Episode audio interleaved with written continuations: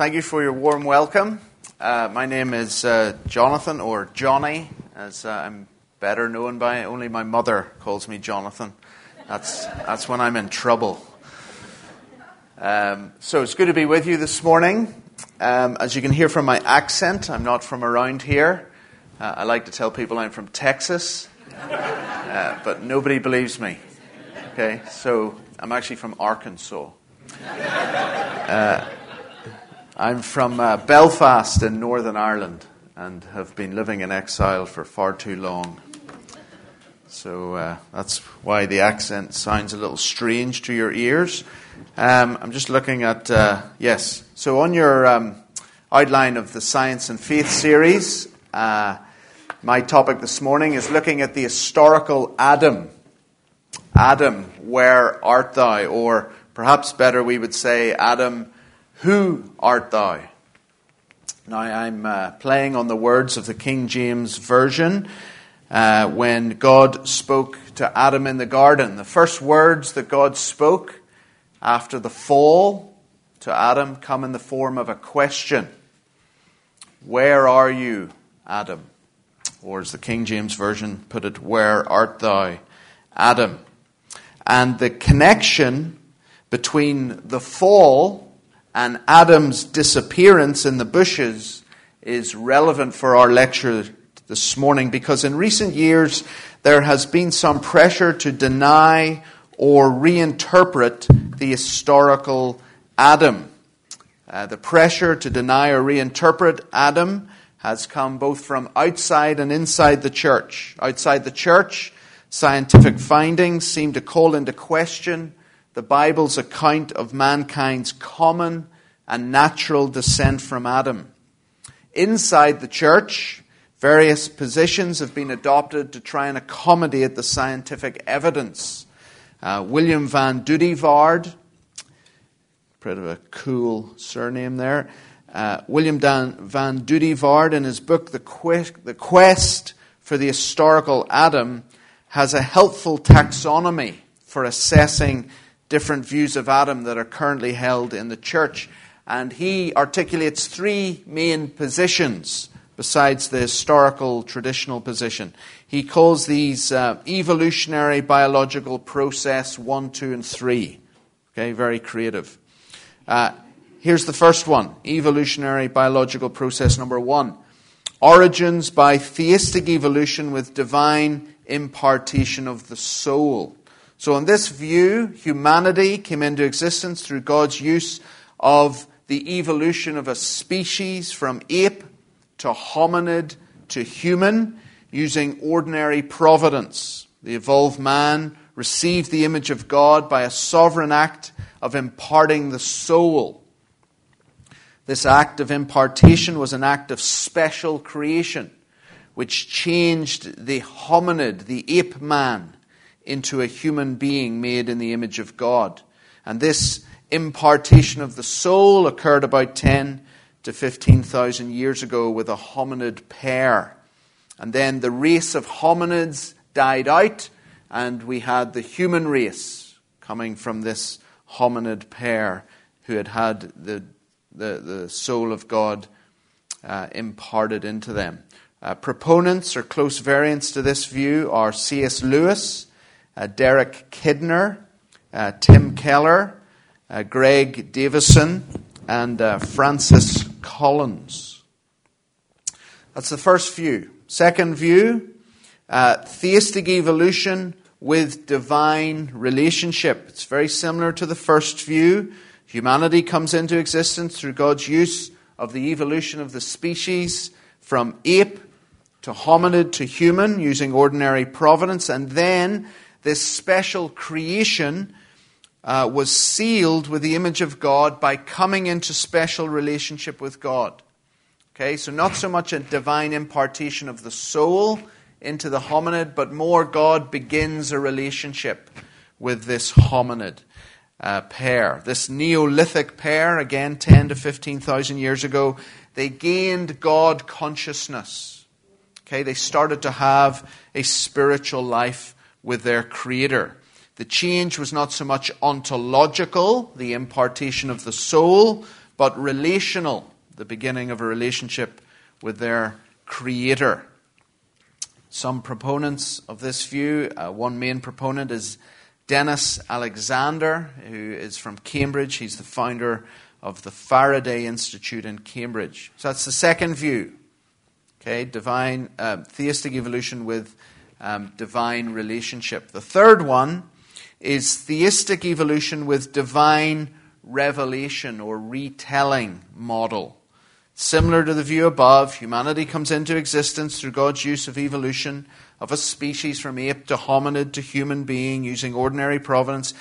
And then God revealed himself to a large group of early humans, possibly about 150,000 years ago. On this view, Adam and Eve are not historical people. They are literary figures, symbolic of the group of hominids to whom God begins to reveal himself. Um, proponents of this view are people like Peter Enns, uh, Daniel Harlow, and Denis Lamoureux. So those are the first three positions. A fourth one is what's called the naivete and agnostic position, and that is that people say, well, we'll just never know. It's naive to be able to say we can ever really discern who the first human beings were, uh, and so we'll just never really know. We need to remain agnostic on it. Does it really matter where we came from? So, as you can see, Darwin's theory of evolution has made the very simple question that God asked in the garden Adam, where art thou? rather complex and confused. Was there even such a man called Adam? Doesn't matter. And if there was, who was he or what was he? So, what are we to do with these options before us? Well, some argue that God has given us two books uh, the book of nature, general revelation, science, the book of scripture, special revelation, and both must be read together. And we've got to find some sort of compromise, some compatibility between science and scripture. And of course, that is true. God has given us two books the book of nature, general revelation, science, and the book of scripture. But as evangelical Christians, we have always believed that there is an important qualification, and that is that the book of Scripture, special revelation, has priority over the book of nature, general revelation. It is a reformational principle of sola scriptura, that the Bible has the final authority. And so it's the same when it comes to the question of Adam. The Bible must be the final determiner of who Adam was. John Calvin, the uh, Genevan reformer, put it like this that we ought to read the world and science and general revelation with the spectacles of Scripture on. So, Scripture must become our spectacles through which we read science. So, let's put the spectacles of Scripture on and uh, look at what Scripture has to say about Adam. I've got uh, four points this morning. The first is Adam was a historical man. Adam was a historical man. When it comes to the historicity of Adam, Scripture is both conspicuous and perspicuous. The opening chapters of Genesis, which are historical narrative in genre, present Adam as the first man formed from the dust of the earth, Genesis 2 7, with whom God entered into a covenant of works, chapter 2, verse 15 to 17, and from whom God formed the first woman, chapter 2, 18 to 25. Together, this first man and woman, named Adam and Eve, constitute the fountainhead of the human race. Three genealogies in the Bible find their origin in Adam. Genesis 5, 1 Chronicles chapter 1 verse chapters 1 to 8 and Luke chapter 3 verses uh, 23 to 38. All three genealogies in the Bible find their origins in a man called Adam. Jude also uses Adam as the beginning point of biblical history. He describes Enoch as the seventh from Adam. Uh, Jude, verse 14. The Apostle Paul speaks of Adam as the one man from whom God made every nation of mankind. Acts 17 26. Jesus refers to Adam and Eve without naming them as the first married couple at the beginning of history, Matthew 19, verse 4. And Paul employs the order of their creation Adam first, then Eve, to establish the role relationships of men and women in marriage and the church. Ephesians 5, 1 Corinthians 11, 1 Timothy 2.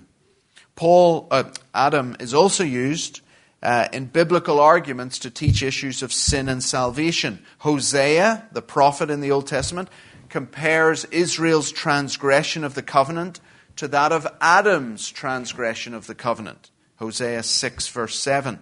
Paul compares and contrasts the person and work of Adam pre fall and post fall with the work of Christ in Romans 5, 1 Corinthians 15. In Romans 5, Paul speaks of Adam in his post fall state as the one man through whom sin and death came into the world. And in his argument, Adam is understood metaphysically, that is, as a real man, not metaphorically, that is, just symbolically. Through Adam, sin, a real thing, and death, another real thing, came into existence. If sin and death are metaphysical, then Adam had to be metaphysical. So, whatever Adam did affected the rest of the human race that were united to him in physical descent and federal covenantal headship. In this sense, Adam was a type of Christ. Now, for anything in the Old Testament to be a type, it first has to have an historical reality. Old Testament types only qualify as types if they first relate to real historical things. So the Exodus is a type of salvation in Christ. Christ saves us from our enemy, He saves us from the penalty of death. That is there in the Exodus, the enemy of the Egyptians, the uh, angel of death in the night of the Passover. All of that is symbolic of the gospel of Christ, but it can only be typological of Christ if it is first historical. Same with Adam. Jesus is called the second and last Adam, which means the first Adam had to be historical. So, Scripture is very clear that Adam was a historical person. Scripture does not encourage us at any point to read Adam as a mythical figure or as a metaphorical figure, a symbolic figure. Rather, he is presented to us conspicuously and perspicuously as a real historical man, the first living man of the human race. So that's the first point this morning. Adam was a historical man. The second point is Adam was a created man. So Genesis chapter 2, verse 7 reads, then God formed the man of dust from the ground and breathed into his nostrils the breath of life, and the man became a living creature. Now, this is a key text in the debate over whether or not Adam actually existed. Uh, but more than that, it's a key text in the debate over how, or how, as you say here in America. Okay? before, before the 4th of July, 200 years ago, it was pronounced high. Uh, but since you sought independence, it's now how. Okay? So it's also an important text on how, how Adam came into existence. Okay, and it gives us a few boundary markers.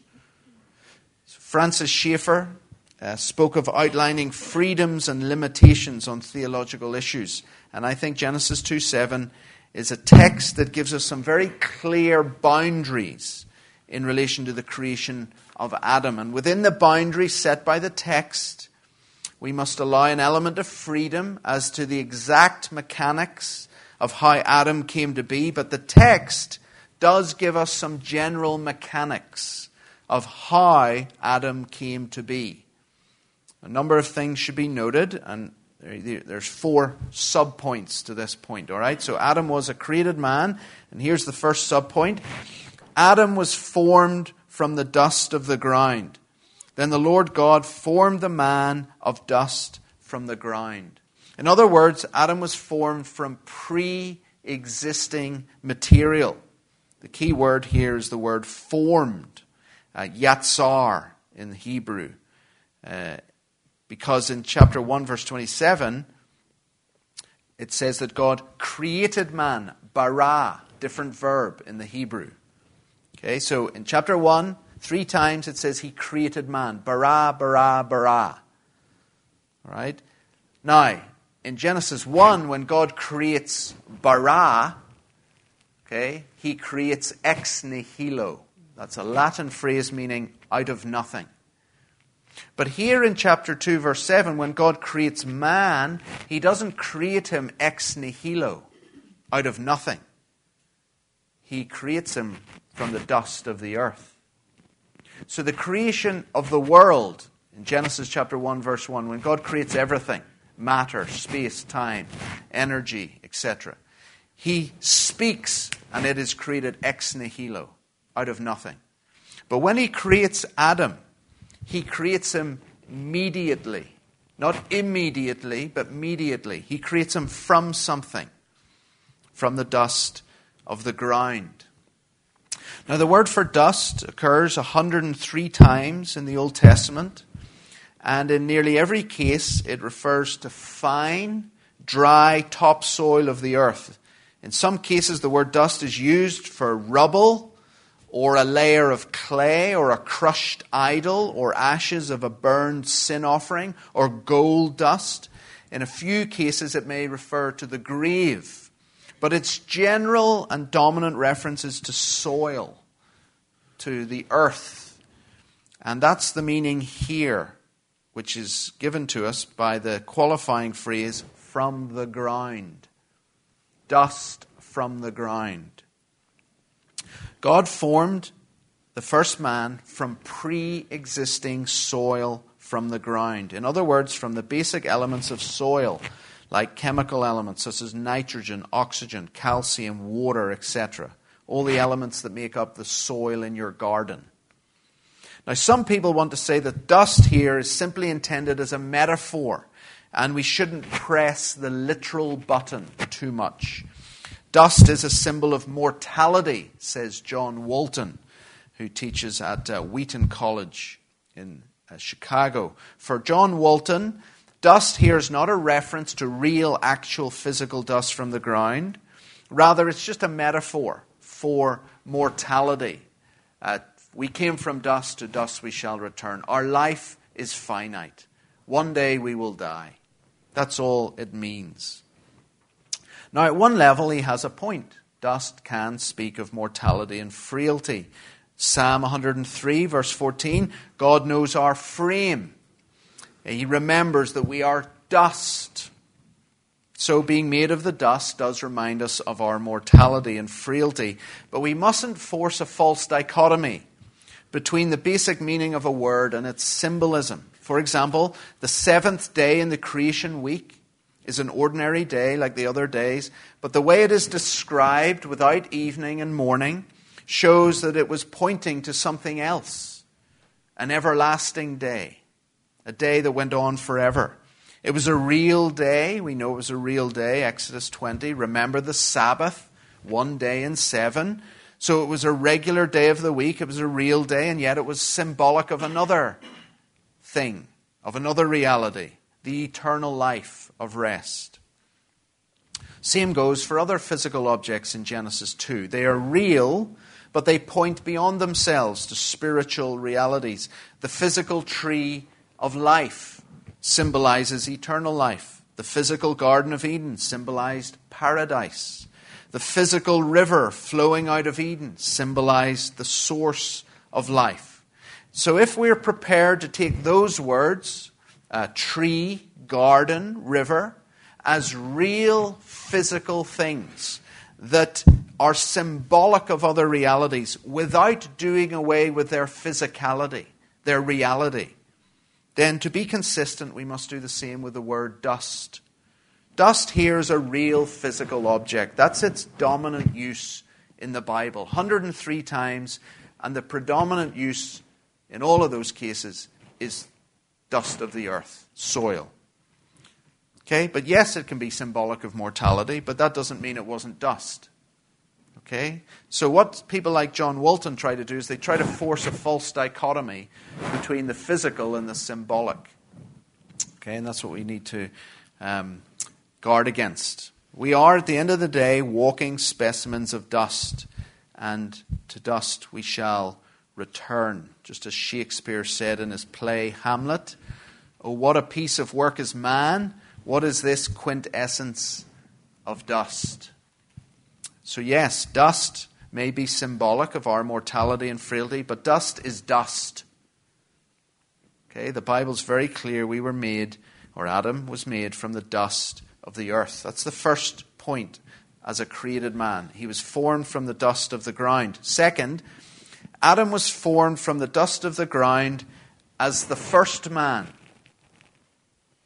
I know that sounds obvious, okay, but it needs to be said. This is what the New Testament affirms. 1 Corinthians 15, 45 to 47. Paul twice calls Adam the first man. In fact, he says the first man was from the earth, a man of dust, a direct allusion to Genesis 2 7. So notice how Paul is reading Genesis 2. Paul is reading Genesis 2 literally. Adam was the first man formed from the dust of the earth. That Adam is the first man is confirmed by Paul calling Jesus the second man in 1 Corinthians 15. So Herman Bavinck, a Reformed theologian, put it like this What Adam and Jesus Christ have in common as the first and the last and the second Adam is that they both have no ancestors, only descendants. Okay? They both have no ancestors, only descendants. Jesus is the second man. He has no ancestor. Now, he came from his mother Mary, but he does not have a human father. And neither did Adam. So, Adam was formed from pre existing material, the dust of the ground, as the first man. Now, some evangelicals like to say, yes, he was the first man, Homo sapien or Homo divinus, but he may have been a hominid before he was a man. Okay, he may have been this Neanderthal farmer, this ape man.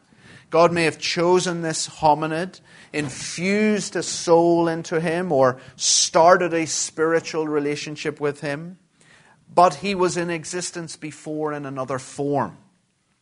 That is how some people like to try and find a compatible view between science and the Bible when it comes to Adam. But I think that is ruled out simply by the fact that the text plainly says God formed the man from the dust of the ground, not from a hominid, but from the dust of the ground. To take dust of the ground as symbolic of a hominid is to stretch biblical symbolism beyond the bounds of common sense. But even if, for the sake of argument, we allow dust of the ground to have this broad symbolism, of perhaps a hominid. There's something else in the text that tells us this couldn't be the case, which brings us to the next two points. Under this point, Adam was a created man. He was a created man formed from the dust of the earth as the first man. Third, Adam was formed from the dust of the earth as the first man in two stages. In two stages. Then the Lord God formed the man of dust from the ground and breathed into his nostrils the breath of life, and the man became a living being. The first stage is the forming of the human body. God forms the man, and he is described as having a pair of nostrils. So the man was first an inanimate body. That's the first stage. And then the second stage, God breathed into his nostrils the breath of life, and the man became a living creature. Now, how God breathed into his nostrils the breath of life, we're not told. Okay, we don't know if God blew on the dust uh, or just came down in some physical form and blew into his nostrils, doing some CPR on him. Okay, we don't know. What we do know is that God breathed into him the breath of life. Now, Genesis 1, verse 30 says that the land animals and the birds also have the breath of life in them. Uh, in this sense, we humans are no different to land animals or birds or fish. We're all living creatures. We all have the breath of life in us. But we must make a clear distinction here.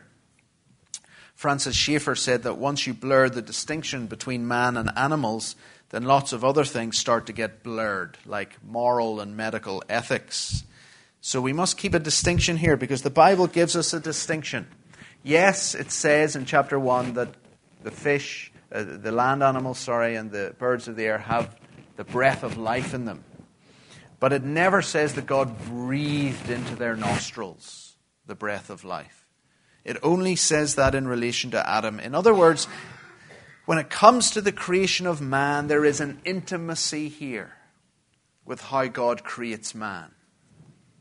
He didn't do this with the land animals or the birds. So, this is the second stage. First, he makes a body from the dust. The body is not living, it's inanimate, it's got no life in it. Then God breathes into it the breath of life. In other words, in this moment of bringing this inanimate body to life, God made man in his image to be a rational and moral creature. That is the moment Adam received his soul.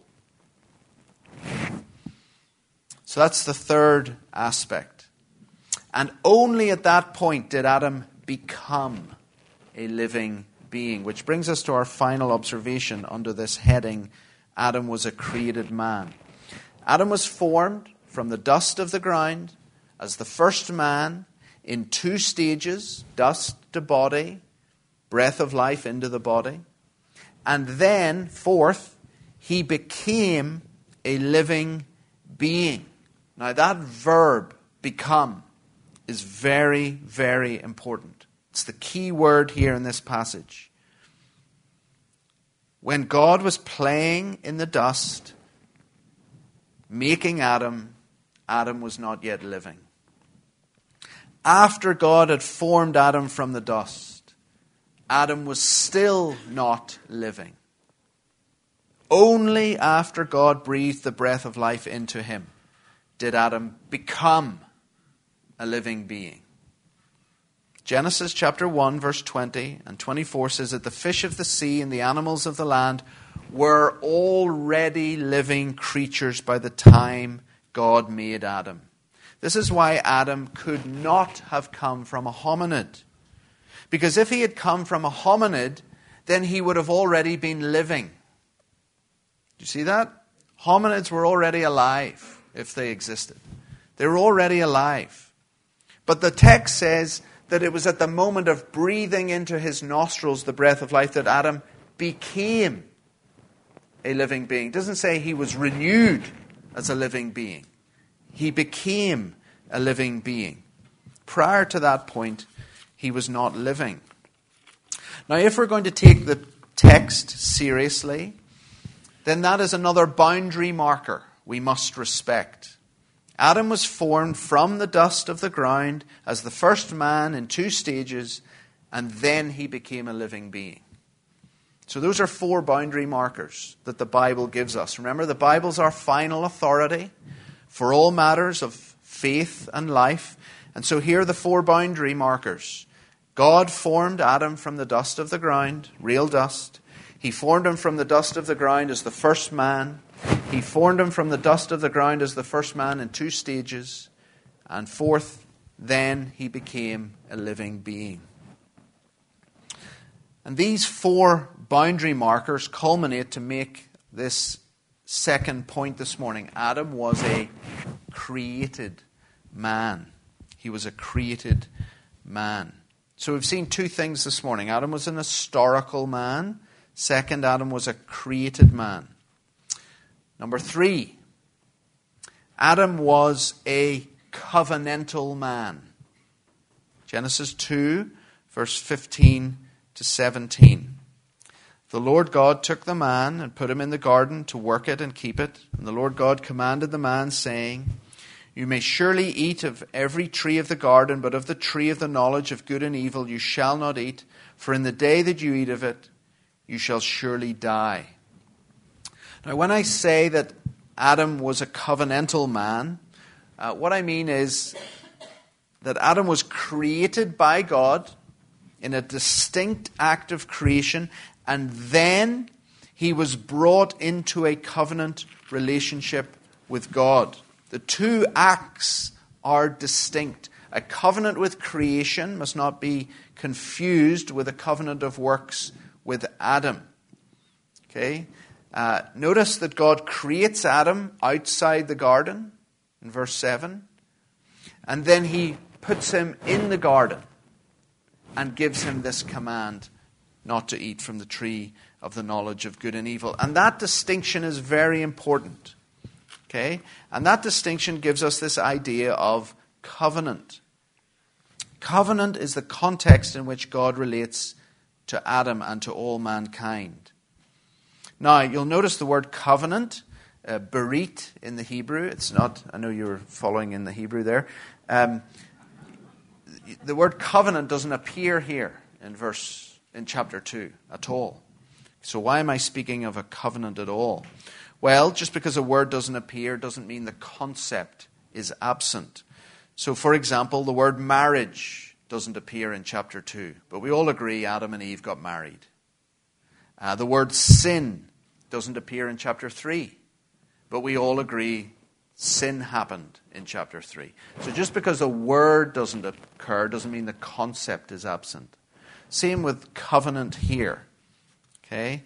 Uh, it's, there is a covenant, even though there's not the word used. Now, what is the definition of covenant? What do I mean? Well, I think the best uh, short definition is a life and death commitment between two parties involving promises and obligations, and most often sealed with an oath. A life and death commitment between two parties involving promises and obligations sealed with an oath. The best way to illustrate that is marriage. Okay, in the Bible, marriage is called a covenant. It involves a life and death commitment between two people where they make promises and accept responsibilities in the relationship until death do us part. And it's the same here in chapter 2, verse 15 to 17. What is formed here between God and Adam is a life and death commitment, which involved promises and obligations. The obligations are obvious enough. And the Lord God commanded the man, saying, You may surely eat of every tree of the garden, but of the tree of knowledge of good and evil you shall not eat, for in the day that you eat of it, you shall surely die. So there's the obligation. Uh, this tree, uh, it was an obligation towards obedience. Uh, this tree represented, if you like, a probationary test for Adam to see if he could attain righteousness by perfect and personal obedience to the law of God. In this regard, the tree of the knowledge of good and evil represented a radical test of obedience from Adam. And this was the obligation placed on him uh, if he obeyed, he would receive eternal life. He would have access to the tree of life. Uh, one way of putting it is God asked him to fast from one tree so that he would then be able to feast from another tree. Okay, fast from the tree of the knowledge of good and evil so that he could then feast at the tree of life. But he could only get access to the tree of life if he obeyed in relation to the tree of the knowledge of good and evil. So with the obligation came a, came a promise and, if you like, a threat. Or a threat and, if you like, a promise. The threat was obvious.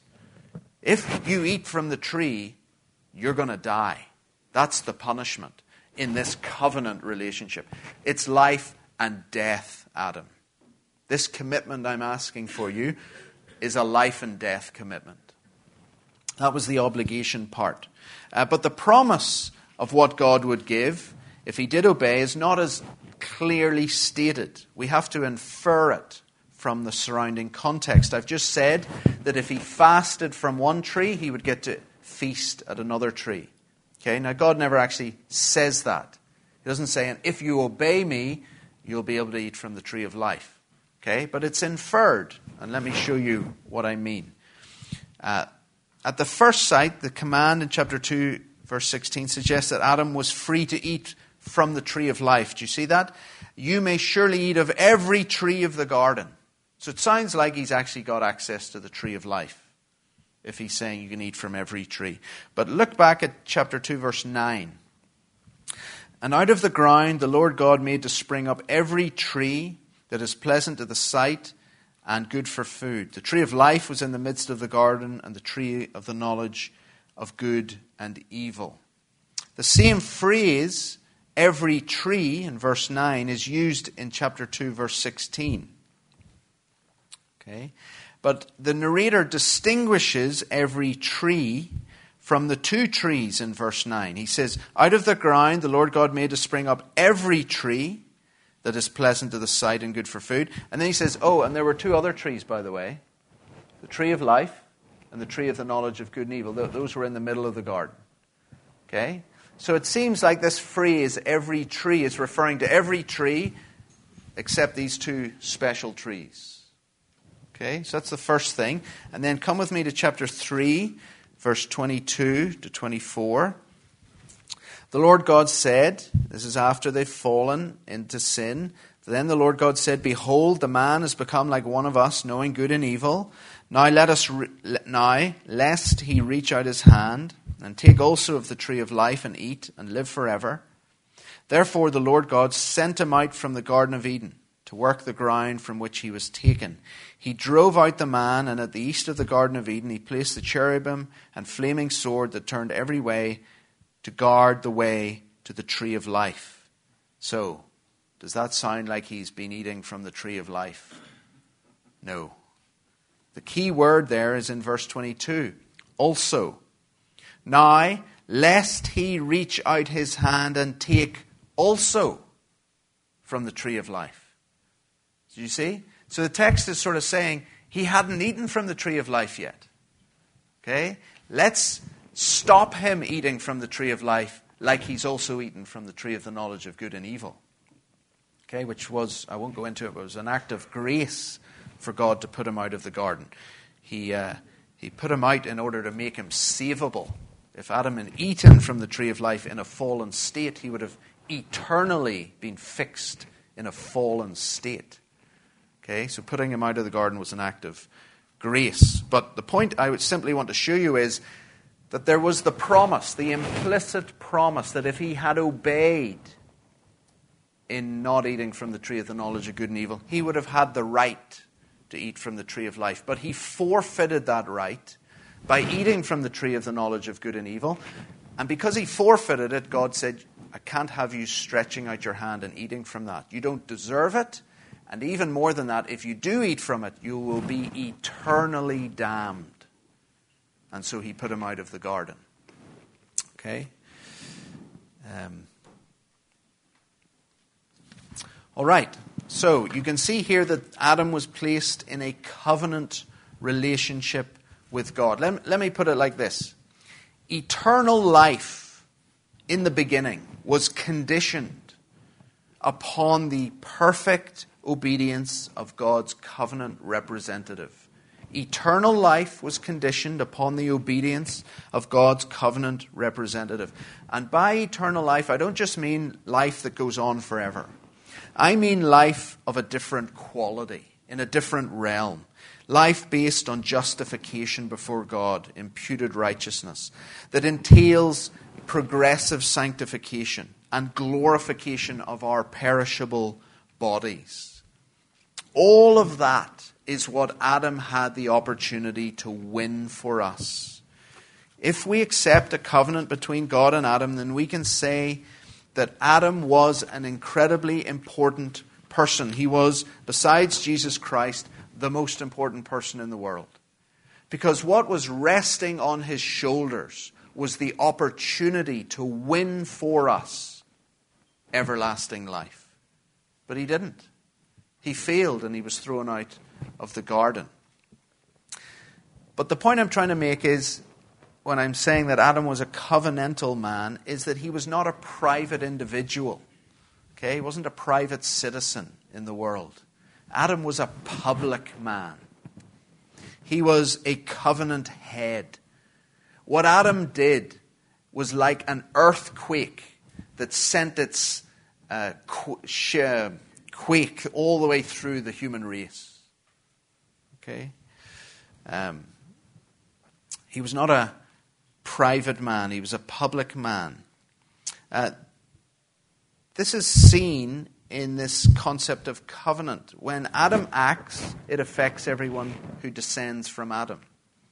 Romans 5:12 through one man sin entered the world and death through sin therefore death spread to all people because all people have sinned. How did it all happen? Adam. It's like a domino. He fell, we all fell with him. Okay. Uh, we can see that he was a public man, uh, a representative, even in the way he uh, is approached in the garden after he sins. Notice when they sin, Adam and Eve, by eating from the tree of the knowledge of good and evil, um, their eyes are only opened after Adam eats. She eats, and their eyes aren't opened to their nakedness. He eats, and their eyes are open to their nakedness. Okay, so he's got some effect on her. She doesn't really have an effect on him. There's a covenant headship going on here. And also, when God comes looking for them in the garden, uh, he doesn't call to them, Adam and Eve, where are you? Adam, where are you? When there's sin, he goes looking for Mr. Adam not Mrs. Adam. Okay? Why is that? Because he's the head, he's the covenant representative. He's a public man, not a private man. He sinned not as an individual, private man, he sinned as a public, collective man on behalf of the human race. We see this also in chapter 4 and 5. When Adam's children are born, uh, Cain and Abel, none of them are given the chance to live in Eden. But why? Why not? They didn't sin. Why couldn't they have been born and go into the garden there, kids, and play for a bit? Right? Because Adam's sin affected them. You see? He, he was a public man, a covenant representative. And then Romans 5, as I said, makes it clear through one man, sin entered the world, and death through sin, and therefore death spread to all men because all men have sinned. Uh, Paul goes on to say, uh, through Adam came sin, uh, guilt, condemnation, and death. 1 Corinthians 15, as in Adam, uh, all die. Adam acted as a public man, as a covenant representative. So, that's the third thing. Adam was a covenantal man. So he was a created, uh, historical man, created man, covenantal man. But the question is so what? Right? What's the big deal here? All right? What are the consequences if we do not believe in a real, historical, created, covenantal man called Adam? Well, I think a number of consequences follow. Uh, three big consequences for denying his existence or even allowing evolutionary biological origins to his existence. Let me pause here and give you an illustration, and some, maybe some of the young people here can, uh, well, it's an illustration for everyone, but imagine a giant. Okay, and when I say a giant, I mean a big giant.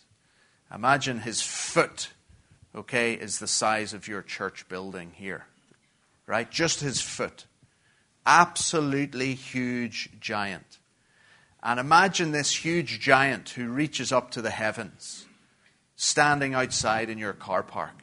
And around his waist is a huge belt. Now, I don't mean a little thin belt like I'm wearing, I mean a, a, a boxer's world title boxing belt. Huge, big, thick belt around his waist. And on that belt, are millions upon millions upon millions of little hooks. And attached to those hooks are people.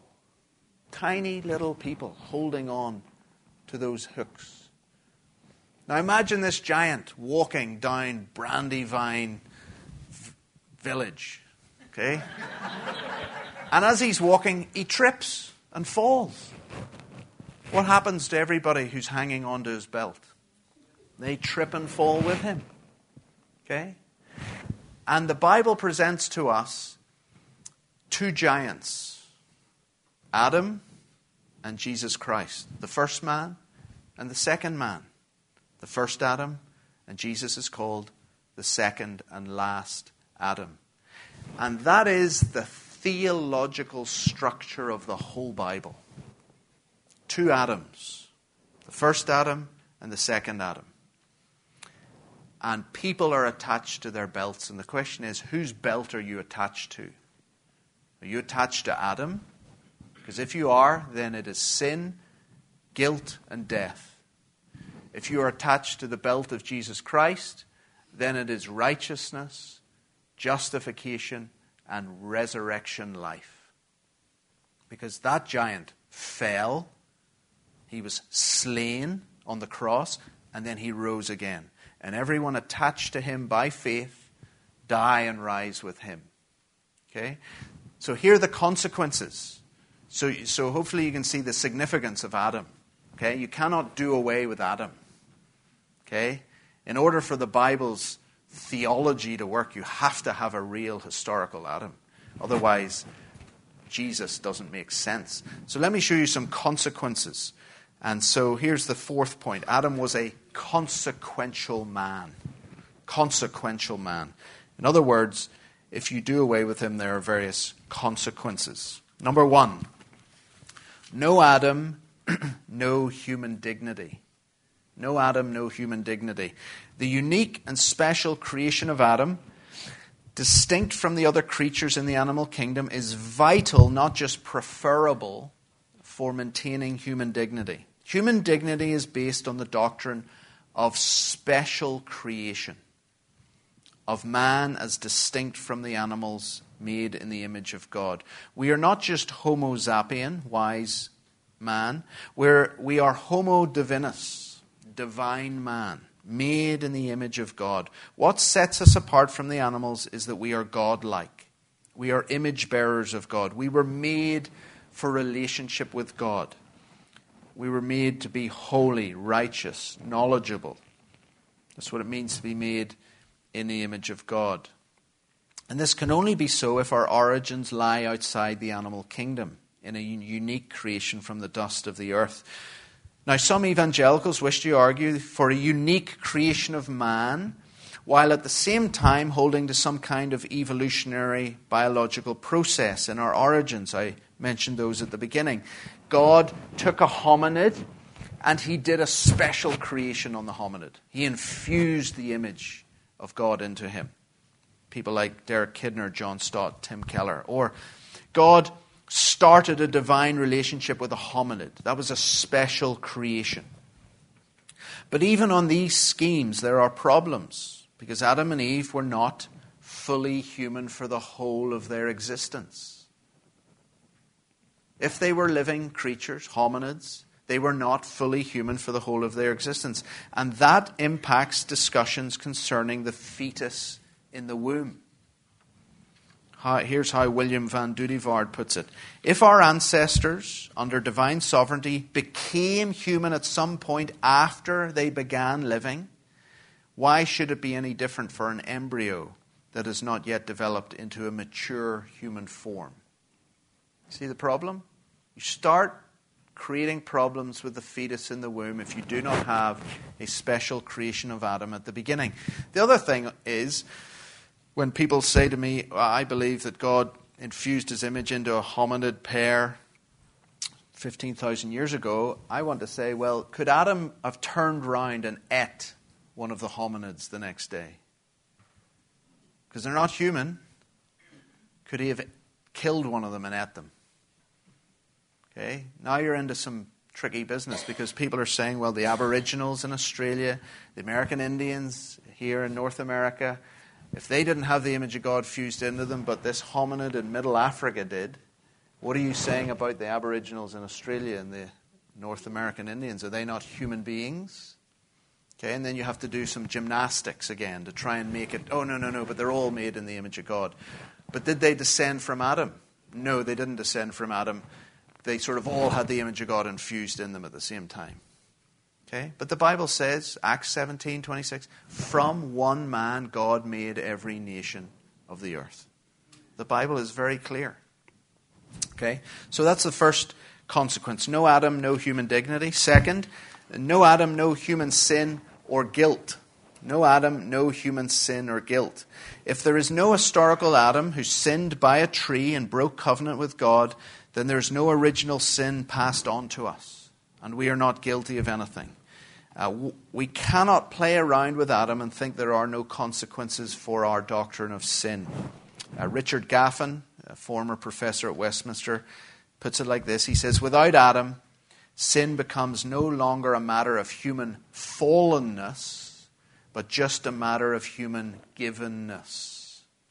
Without Adam, sin is no longer a matter of human fallenness, it's just a matter of human givenness. In other words, sin just is around, just exists. It's just part of who we are. Okay? There was no actual fall in the beginning. It's just part of human nature, humanity. Okay? But you need to have a fall. You need to have an entrance of sin into the world. The Bible teaches that original sin came from our first father Adam and that we fell with him. Remember the picture of the giant? When the giant falls, we all fall with him. And that's what the Bible teaches. Through one man, sin entered the world, and death through sin. Or, as one rabbi put it, when Adam sinned, we all cheered. When Adam sinned, we all cheered. We were all connected to him. We were all sinning with him, covenantally. We are sinners because of Adam, and we are guilty because of Adam. Take Adam away, and you need not worry about your sin or your guilt. No Adam, no human sin or guilt. And then, third, no Adam, no gospel. Now, we normally say no Jesus, no gospel. Okay? But think about how Paul speaks of Jesus the second and last Adam. Not the second and last Abraham, not the second and last Noah, not the second and last Melchizedek, not the second and last David, the second and last Adam. Okay?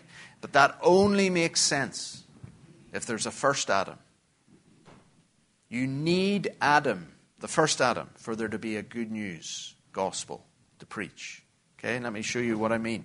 No Adam, no gospel. The reason why belief in Adam is so important is because the whole gospel hangs on his existence and actions. That picture of the two giants on the belt, I got it from Thomas Goodwin, a Puritan, who said, In God's sight, there are two men, Adam and Jesus Christ. And these two men have all other men hanging from their girdle strings. Right? In God's sight, there are two men, Adam and Jesus Christ, and these two men have all other men hanging from their girdle strings. The New Testament calls Jesus, as I said, the second and last Adam because the whole structure of the gospel is founded on Adam. Jesus, the second and last Adam, came to undo what the first Adam did. What Jesus or what Adam did was introduce into the world the realities of sin, guilt and death as a penalty. But take Adam away and there is no sin, guilt and death as a penalty. And if there is no sin, guilt and death as a penalty, then why did Jesus die? You ever thought of that? Why did he die physically? Why couldn't he have experienced spiritual death in the wilderness? with God and his temptations, paid for sin by a spiritual death. Why did he have to physically die? Well, because the first Adam brought physical death into the world. And just think about when Jesus died on the cross. Notice the similarities. He, di- he goes into the Garden of Gethsemane. Then he dies just outside a garden. Aye. What does he die looking like? naked. What was Adam made? Naked. Uh, he dies with a crown of thorns on his head. What did Adam bring into the world? Thorns and thistles. Do you see how the Bible is presenting us with Jesus on the cross as the second and last Adam? And when he dies on the cross, suspended between heaven and earth, what is happening to the earth? It is shaking with an earthquake. Why? Because this man is connected to the earth. He is from the earth. Okay? So there are so many connections between Jesus and Adam. And it's beautiful. It opens up the whole gospel to you. That here is a man, the true man, the perfect man, who has brought reconciliation with God. And what did the first Adam bring? After he sinned, he brought angels to the entrance to the Garden of Eden with a flashing sword, which meant the only way to get back to the tree of life was for Adam, another Adam, to go under the sword, to die, rise, and go and give us access to the tree of life. And that's what Jesus does. On the cross, the curtain temple is torn in two, and what is there embroidered on the curtain temple? Angels. And he parts the angels and gives us access back into the presence of God. And so you can see that without Adam, there is no gospel. Because the whole gospel is founded on this first Adam. And then Jesus is the second Adam who comes to do what the first Adam couldn't. Adam brought sin, guilt, and death. Jesus brings righteousness, justification, and resurrection life. So, I hope you can see the importance of Adam. I hope you can see uh, the beauty of the second and last Adam. Let me pray. Father, we thank you for your word, the Bible. We pray that you would give us strength, courage, and faith to believe it all, even in the midst of so much of modern science that seems to dispute it. We pray that we would hold it firmly as our final authority. And we pray also that you would show us the beauty of the gospel as we look at the first Adam, and then as we see the second and last Adam, even more beautiful as uh, we see the connection. So we ask, Lord, that you would strengthen our faith, broaden our horizons, and deepen our love for the Lord Jesus, the second and last Adam. And we ask this in his name. Amen.